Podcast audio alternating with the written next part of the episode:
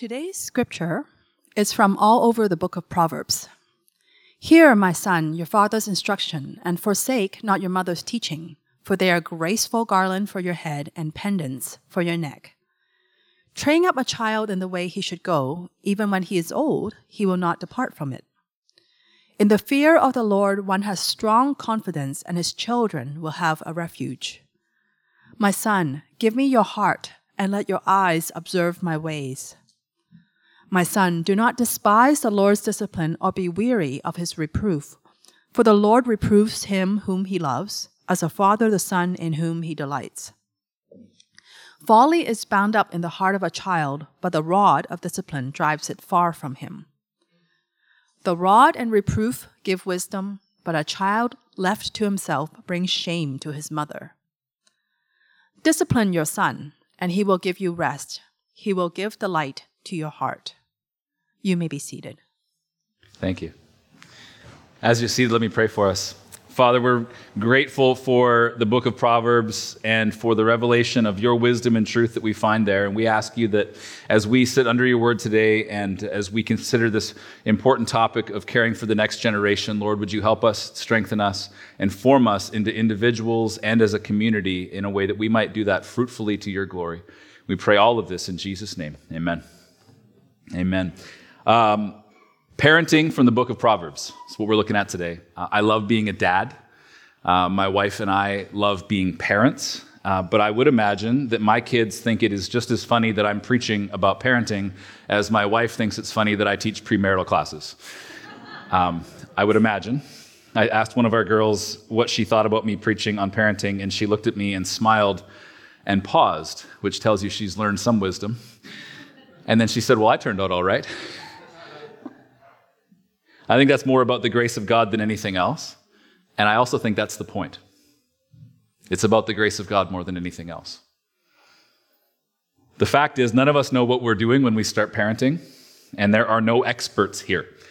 Uh, but we all need God's wisdom on how to raise kids, and thanks be to God that we find that all over the scriptures in general, and we find that in particular here in the book of Proverbs. And so, whether you're an empty nester, or you're parents with kids at home, or you're maybe you're not a parent, uh, we all share the same goal of modeling a godly life to every kid we know. So, raising children truly then becomes a community project. And that's how I want us to consider this today. Uh, you may have noticed this in your own reading of the book of Proverbs that the whole book is basically advice from parents to a child. It says in Proverbs chapter 1 verse 8, "Hear, my son, your father's instruction, and forsake not your mother's teaching." Uh, this reoccurs all the way through the book of Proverbs. Chapter after chapter, you see this kind of thing going on. In fact, from Proverbs chapter 1, where it starts there and it says that, it continues on for nine full chapters giving parental instruction to a son. Um, book of Proverbs ends in chapter 31 with a king giving wisdom that he says he learned from his mom. From chapter 1 to chapter 31, the whole book of Proverbs is talking about what it looks like uh, to give wisdom and advice and instruction to a child, to your kids. And so I say all that to say Proverbs is the best parenting book that has ever been written. Uh, if you are a new parent and you're looking to find some parenting resources, uh, we have some listed on the website. You don't have to be a new parent for that. We, we you just want to get some things uh, in line that you might want to think about and, and work through. We've got uh, a blog post on the website. It's got some resources for kids broken down by age, and then it's also got uh, resources on parenting. We've even got a series of four articles that are written by Paul and Ruth Fast on parenting teenagers, uh, because once your kids are all out of the house, then you become an expert, which is an odd way to do it. Um, and they've written on that. It's really, really helpful stuff. But I say all that to say there is nothing more helpful than the book of Proverbs. It is the best parenting resource you will find. And so I'd say you, you would ignore Proverbs to your own peril on this topic. And so what I did this week as I prepared for this was I went through the whole book of Proverbs and I highlighted every direct reference to parenting. And then I took that list and I broke it down into categories. And I know it could be broken down even further, and I, if I had more time, I'd break it down further than I did. But I think the three categories that we're going to look at today stand out as the three keys to biblical parenting according to the book of Proverbs. That's what I think. We're going to talk about instruct, discipline, and model. Proverbs shows us categorically that we are called to instruct, discipline, and model the gospel for our children. So I think it's important that you see all three of these are verbs. These are all actions. These are all doing words. Um, the word parent is a noun. Uh, to become a parent is actually very simple. I don't want to go into the details. It's not that complicated. Uh, parent is a noun. Parent is also a verb. And as simple as it sounds, it's important that we highlight that here. You are a parent, and then you have to parent. And it's important that we see there's an intentionality in it. Biblical parenting is about intentionality, and that intentionality takes effort. And if you focus your attention on instructing and disciplining and modeling what it means to be a person in relationship to God and to be a citizen of his kingdom and to be a follower of Jesus and to be a member of Jesus' church, you'll raise great kids who will venture to do great things for the glory of God and the good of his people. And that's the goal, right? Christian parenting has a different goal than parenting that is not grounded in the story of God. Because Christian parenting has the goal of raising kids who don't only grow into maturity in their life, but the highest goal of what we want for our children is for them to grow into maturity in Christ. So we instruct. Number one, we instruct. Look at the first verse that you heard read. Verse 8 says, Hear, my son, your father's instructions, and forsake not your mother's teaching for they are a graceful garland for your head and pendants for your neck. So these parents are appealing to their kid to listen and obey their instruction and teaching. And they say that the instruction and teaching they are offering to their child are going to be beautifying like a garland or like a crown and a pendant like a necklace. And it's important we understand that the source of the instruction here is an idealized set of parents who are teaching their child what it means to walk with God. It's important that we see that. You may or may not have had godly parents. Uh, you may or may not have had good parents. You may have grown up in complete difficulty or neglect or abuse. I don't know. But when we're talking about parenting and we're talking about the advice of a father and a mother here in Proverbs to their child, we're talking about an idealized view of parent who are teaching what is in line with the rest of Scripture about how it is to live a wise life before God. We can presume that the parents who are offering the instruction here are doing so, again, out of an idealized relationship with God, all under the authority and the commands of God, and that their instruction lines up with what we see through the rest of the Bible. And the instruction and teaching of godly parents, it says here in chapter 1, is to be an adornment for their children. In that sense, their instruction and teaching are to be worn, that it's visible of what they've done. It's evident to all. And it's what forms part of the child's identity. So, childhood and adolescence are about identity formation. One author said, Adolescence is the quest for a sense of identity. Adolescence is the quest for a sense of identity. So the father and mother appeal to their child and they say, Hear, obey, and do not forsake our instruction and teaching. And, and when we read this, it's important that we see that is being said in contrast to other sources of instruction that there are in the world. Proverbs is often about comparison and contrast, and it's no different here when they're talking to their son about the way he should live his life. Look at Proverbs chapter 1, and then notice the verses that come right after what I've already read, verses 8 through 11. It says, Hear, my son, your father's instructions, and forsake not your mother's teaching for they are a graceful garland for your head and pendants for your neck. My son, if sinners entice you, do not consent. If they say, and then it goes on for like nine chapters about all the things that they were saying. Okay? You have to notice that this is in contrast. There's an intentionality in the parents being the voice of instruction and teaching over and against the temptations and voices of those who would seek to entice their kids to go a different way. And in our country and in our city, this is not just talking about the classmate who is a bad influence. It's definitely talking about that. That's actually specifically listed here in, in a number of different areas in Proverbs. We're talking about more than that. It's not just the classmate who will lead your kid as a bad influence. It's getting right to the core of even some of the legislation of what it means to be a parent in our country. What it means to be a parent means to be the primary instructor of the identity formation of your children. And that is challenged in a number of ways in the world that we live in.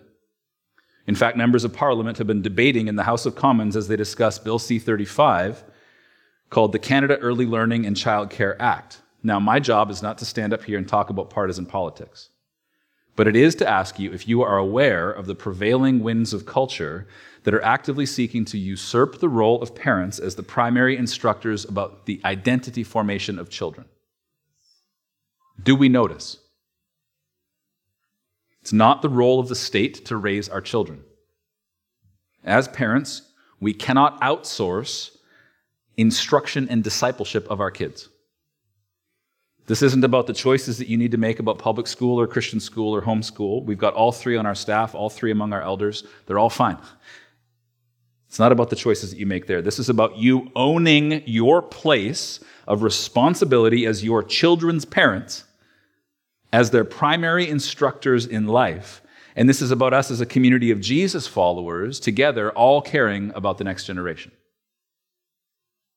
Your kids are being instructed every minute of every day, and you just need to understand this will not end at the end of grade 12.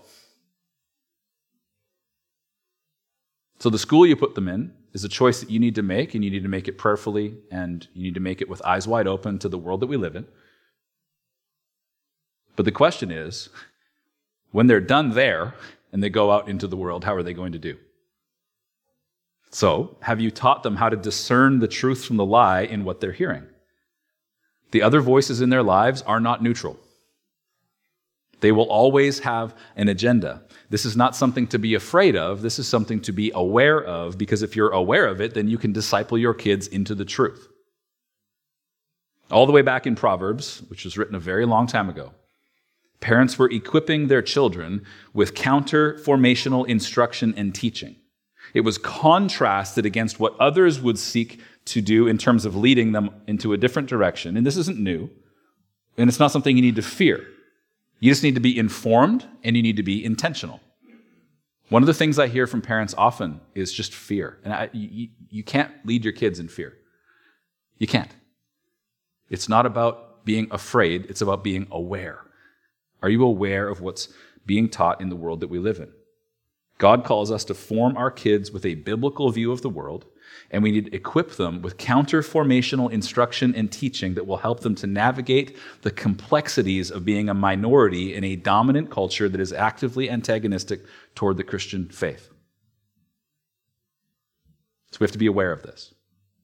So our instruction in our kids' lives is intentional. Our instruction is also communal. It's also communal.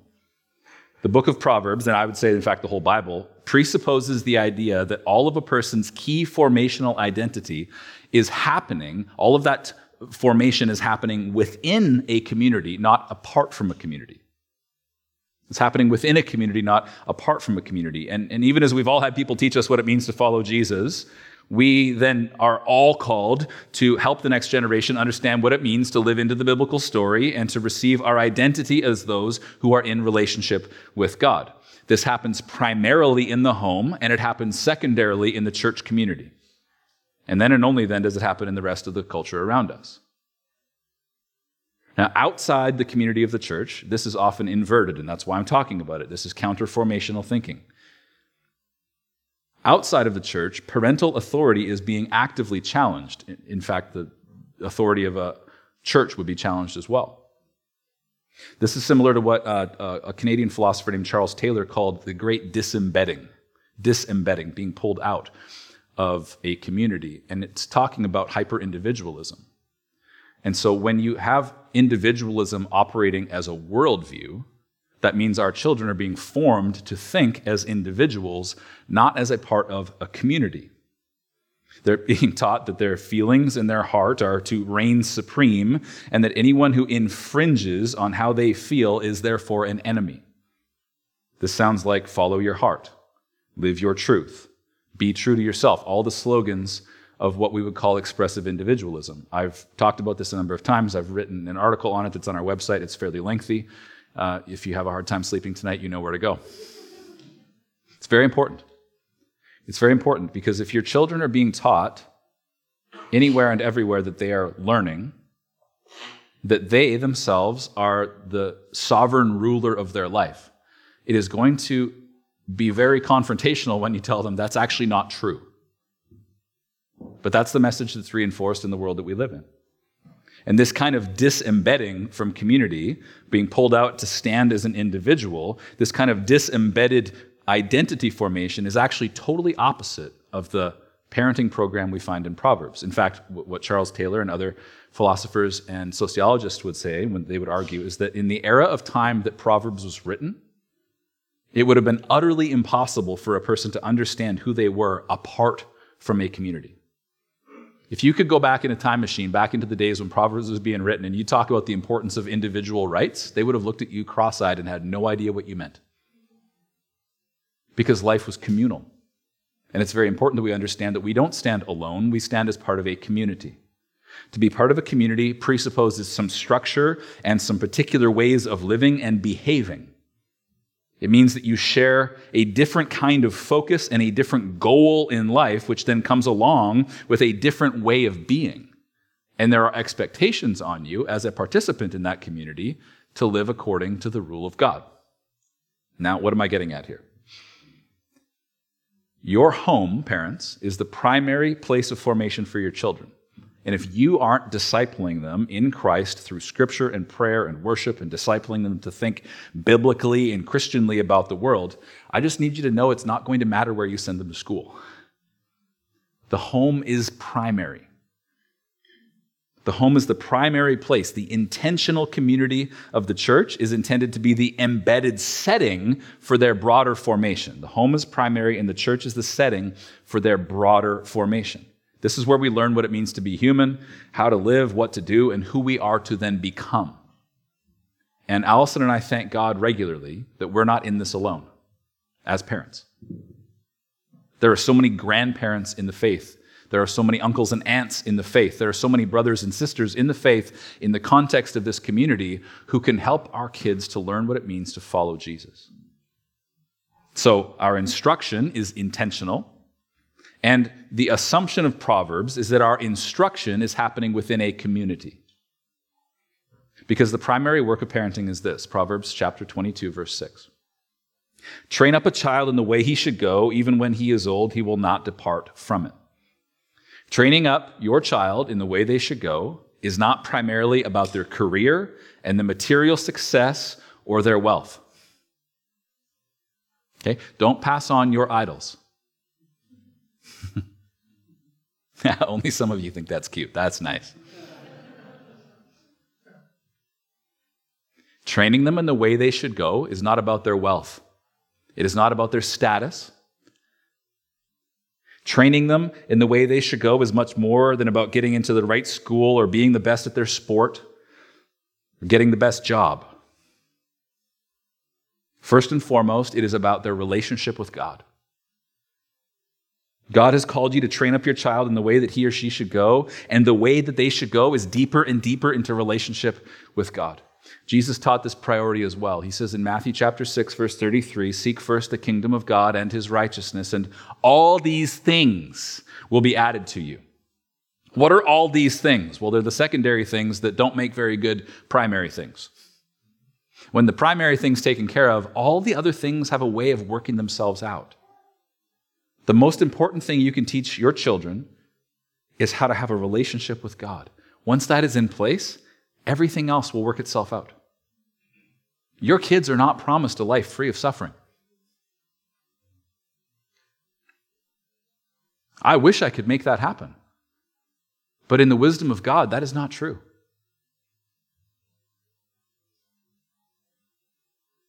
Train them in the way they should go, into relationship with God.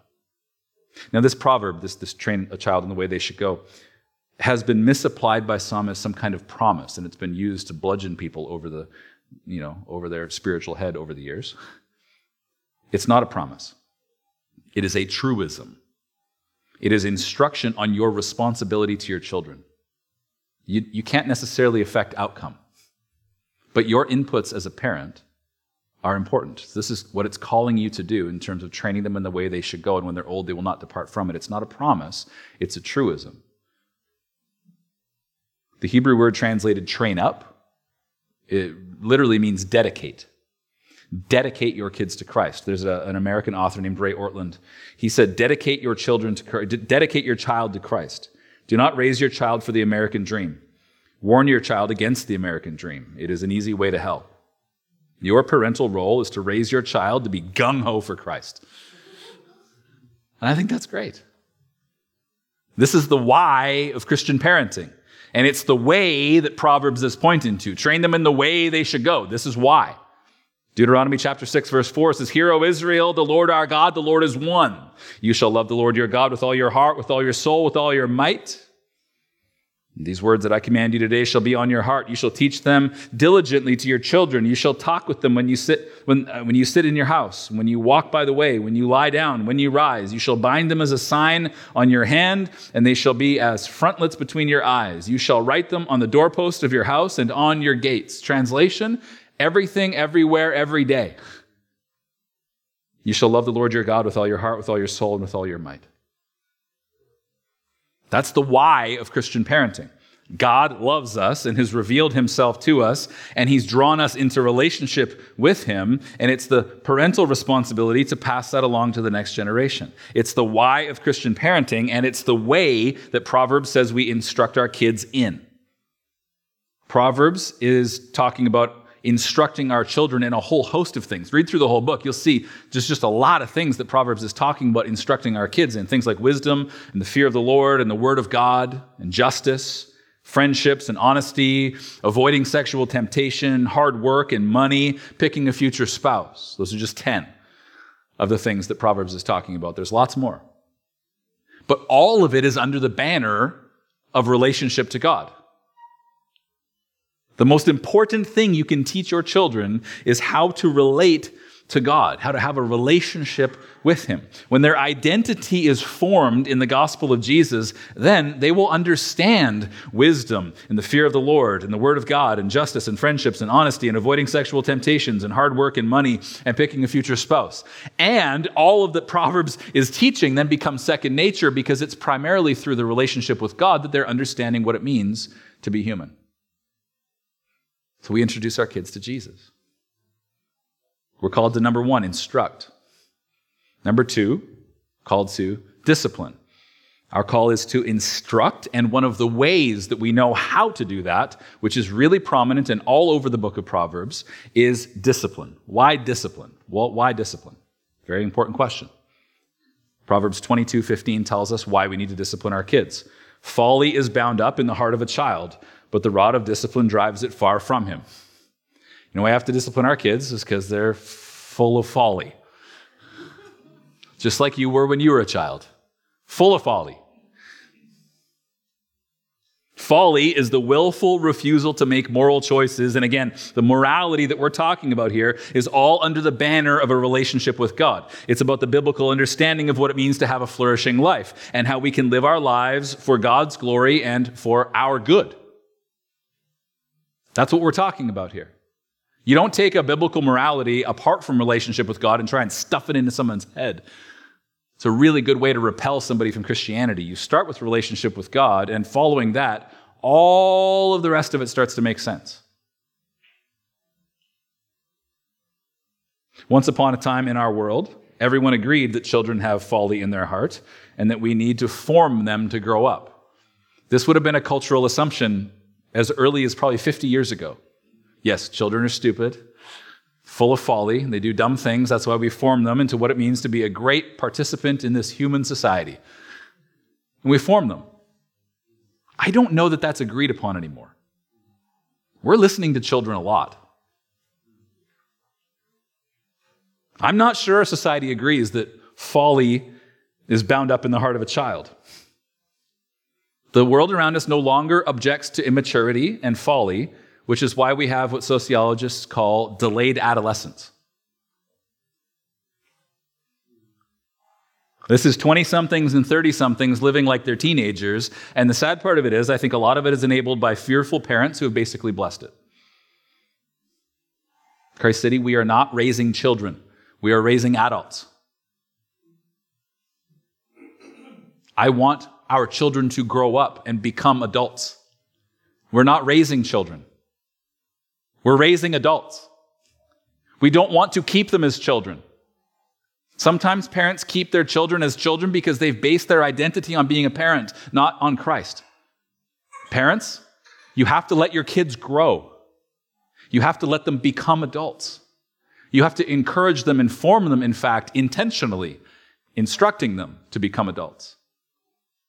We all want our kids to grow up and grow into maturity in Christ. And one of the responsibilities that Proverbs shows us that we have been given is to discipline them along the way so that they do so. Proverbs 29, 15 and 17. It says, The rod and reproof give wisdom, but a child left to himself brings shame to his mother. Discipline your son, and he will give you rest. He will give you delight to your heart. Now, I'm not advocating for a particular form of discipline. I'm advocating for discipline in general. But too many parents are afraid that if they discipline their children, that their children will reject them. Listen to me. The opposite is true. If you don't discipline them, they will reject you. Proverbs is advocating for the exact opposite of what is feared by some. And the reason that I very clearly see this in Proverbs is in chapter 3, verses 11 and 12. Listen to what this says. My son, do not despise the Lord's discipline or be weary of his reproof, for the Lord reproves him who he loves, as a father the son in whom he delights. The basic logic is this if the God who is love disciplines those he loves, then parents need to follow his example and discipline those they've been called to parent. God disciplines those he loves, then we do as well. Hebrews chapter 12 picks this up and, in fact, quotes this passage. It says, Consider him who endured from sinners such hostility against himself, so that you may not grow weary or faint hearted. In your struggle against sin, you have not yet resisted to the point of shedding your blood. And have you forgotten the exhortation that addresses you as sons? And this is quoting from Proverbs 3 My son, do not regard lightly the discipline of the Lord nor be weary when reproved by him. For the Lord disciplines the one he loves and chastises every son whom he receives. Now we get some commentary on that starting in verse 7. It is for discipline that you have to endure. God is treating you as sons. For what son is there whom his father does not discipline? If you are left without discipline in which all have participated, then you are illegitimate children and not sons. Stop there for a second. Don't abandon your kids. Don't orphan them and make them illegitimate children. Verse 9 says, Besides this, we have had earthly fathers who disciplined us, and we respected them. Shall we not much more be subject to the Father of spirits and live? For they disciplined us for a short time as it seemed best to them, but he disciplines us for our good, that we may share his holiness. For the moment, all discipline seems painful rather than pleasant, but later it yields the peaceful fruit of righteousness to those who have been trained by it. That's good stuff. Here's what I want you to hear. This is the way I look at it. Godly discipline is not punitive, it is restorative. We do not punish our kids, we discipline our kids. Think of it like your relationship to God. Does God punish you for your sin?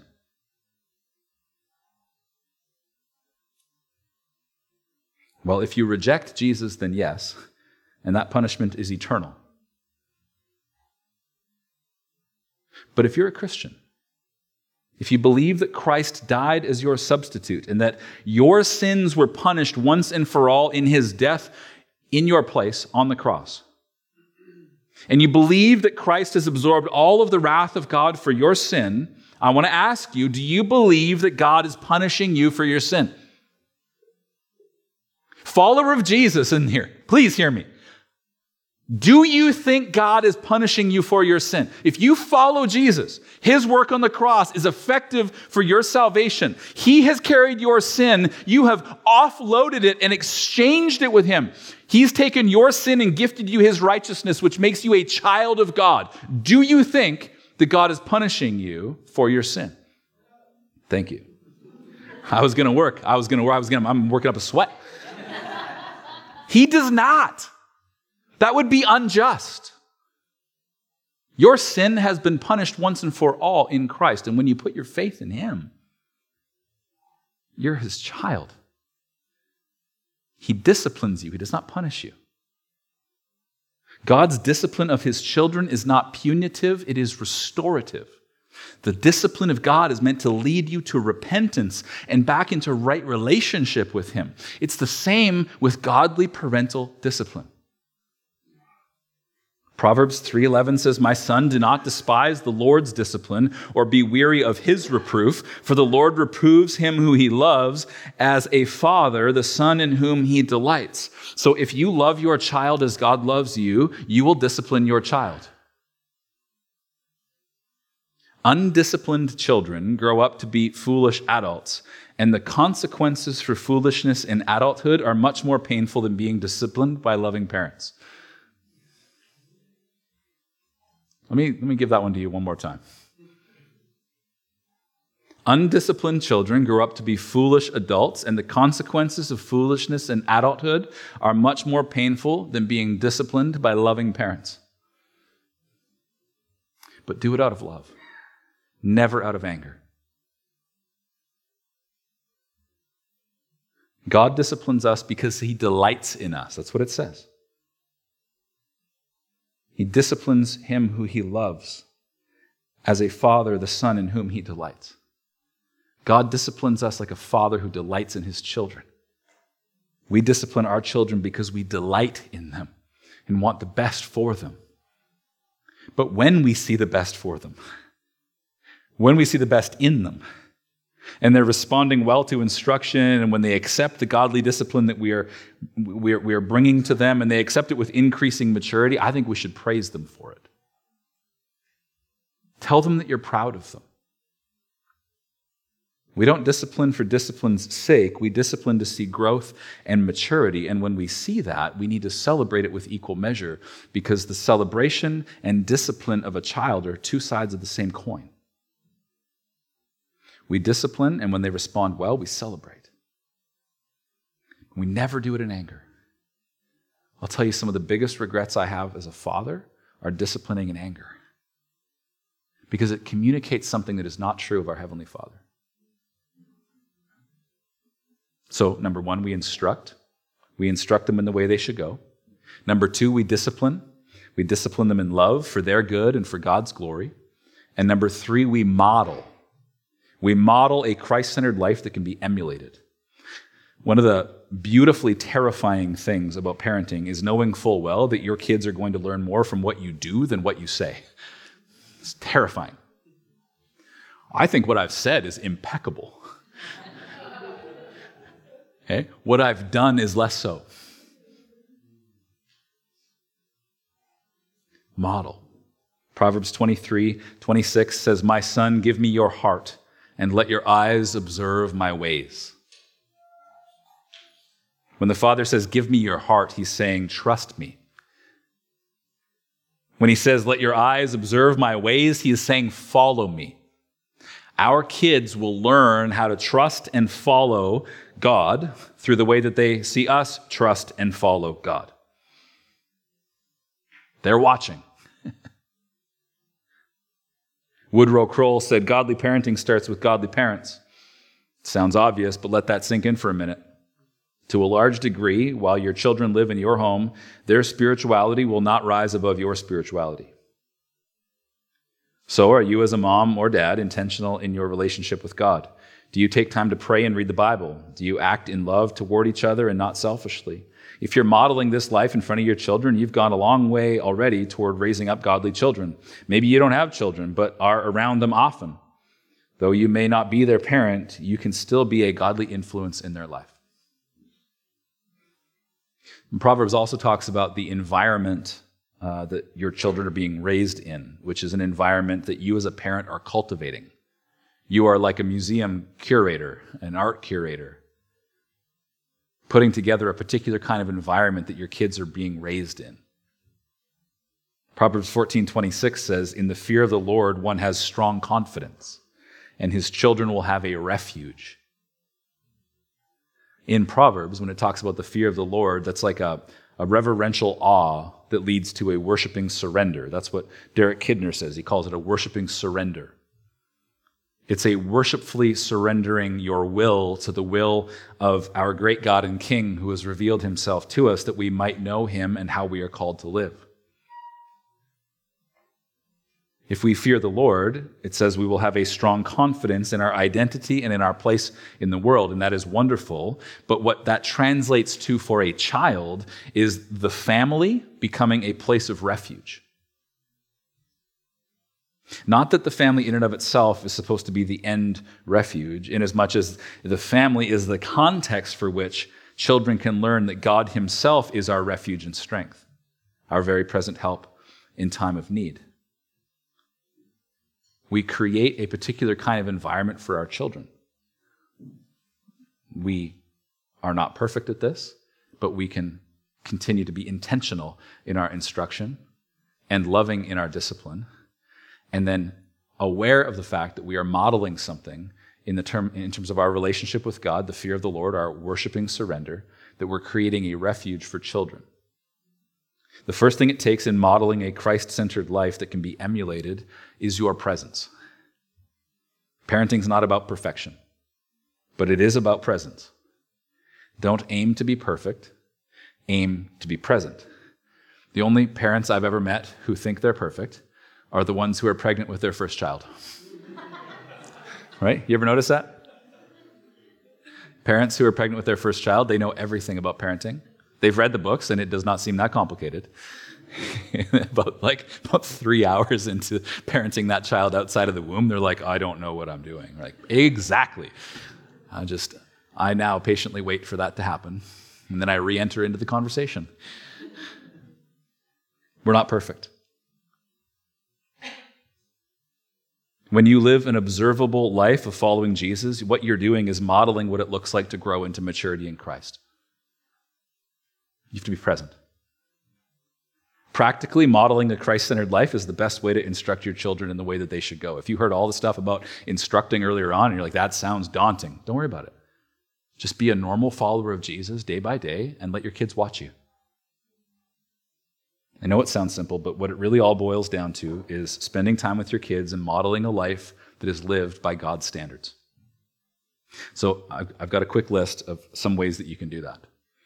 I've got seven things on here. I had about 15 written down as soon as I started to think about it. I'm sure I could come up with 30, but I'm going to give you seven. It's a good start. Maybe you can email me some that you think should be on here as well. But here are some things that you can do to model a Christ centered life that is worthy of emulating. Number one, you can show them devotional consistency. Are you a person who opens the scriptures and spends time in prayer? Two, community participation. What I mean by that is, are you actually part of the church or do you just show up here for 75 minutes a week? Because your kids know the difference. Three, humble repentance. When you sin against your children, do you ask them to forgive you? It's the easiest way of modeling a life that is lived by God's standards and is living deep into the identity we receive in Christ and the modeling what it means to interact with the good news of the gospel, that you've been forgiven. And so when you sin, do you ask them to forgive you? It's not that complicated, it just takes a ton of humility. You got to come before your little children, and you need to say honestly before them, I sinned against you in a specific way. Daddy sinned. I went and talked to God about it, and I know that because of what Jesus has done, I am forgiven. But it's also important that I come to you and I say that I'm sorry to you too, because I sinned against you. Would you please forgive me? It's one of the most profound things you can do in the life of a child. It teaches them the gospel because humble repentance leads to number four gracious forgiveness.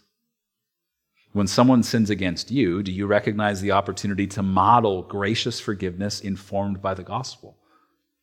Or do you hold it against someone and wish them harm? See, when you sin against them, it's now an opportunity for you to teach them how to forgive. Some kids are more naturally good at it than others, just like some of you are more naturally good at it than others. We get to model this. Number five, others focused serving. Uh, the first time I said that out loud this morning, I realized how clunky it sounds. I don't really like it, but I don't know how to say that better. Others focused serving. Do you take time within good boundaries, healthy boundaries, to model what it looks like to love and serve others in the name of Jesus? Do your kids catch you doing good things, caring about people? Again, they learn from what you do more than what you say. Number six, uh, Christ centered desires. L- let, me, let me try to thread the needle very quickly with a question. Um, if I went and asked your kids what they think is most important to you and what they think is the desire of your heart, which is just terrifying, what do you think they'd say?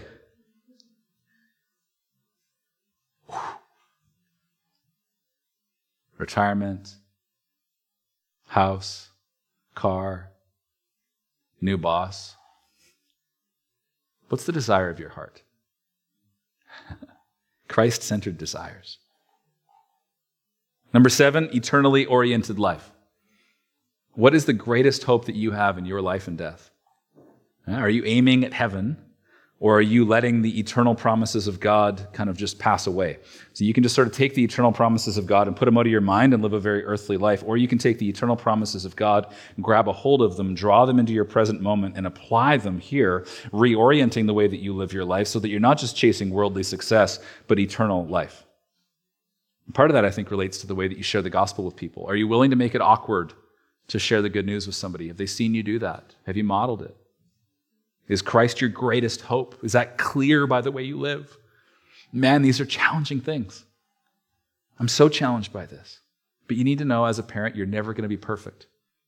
As a parent, there will be a point. If you got little kids right now, you're probably their hero. Don't worry, that'll change. You're not going to be the perfect hero. Your job's to point to Him. So that in moments when you disappoint them greatly, they know how to go and talk to their hero.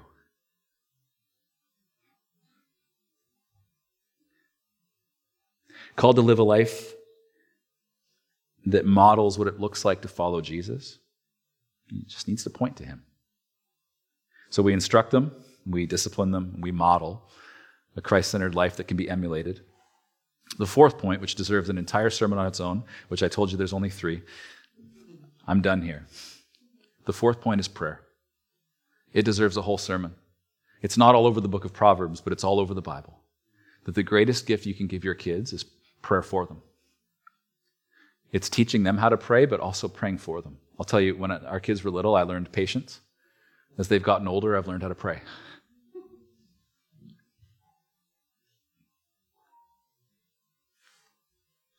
I love being a dad. And I'm, I'm very careful to not stand up here and talk about my kids or my parenting because I want to talk about what the Bible says. Um, but one of the prayers I pray often for them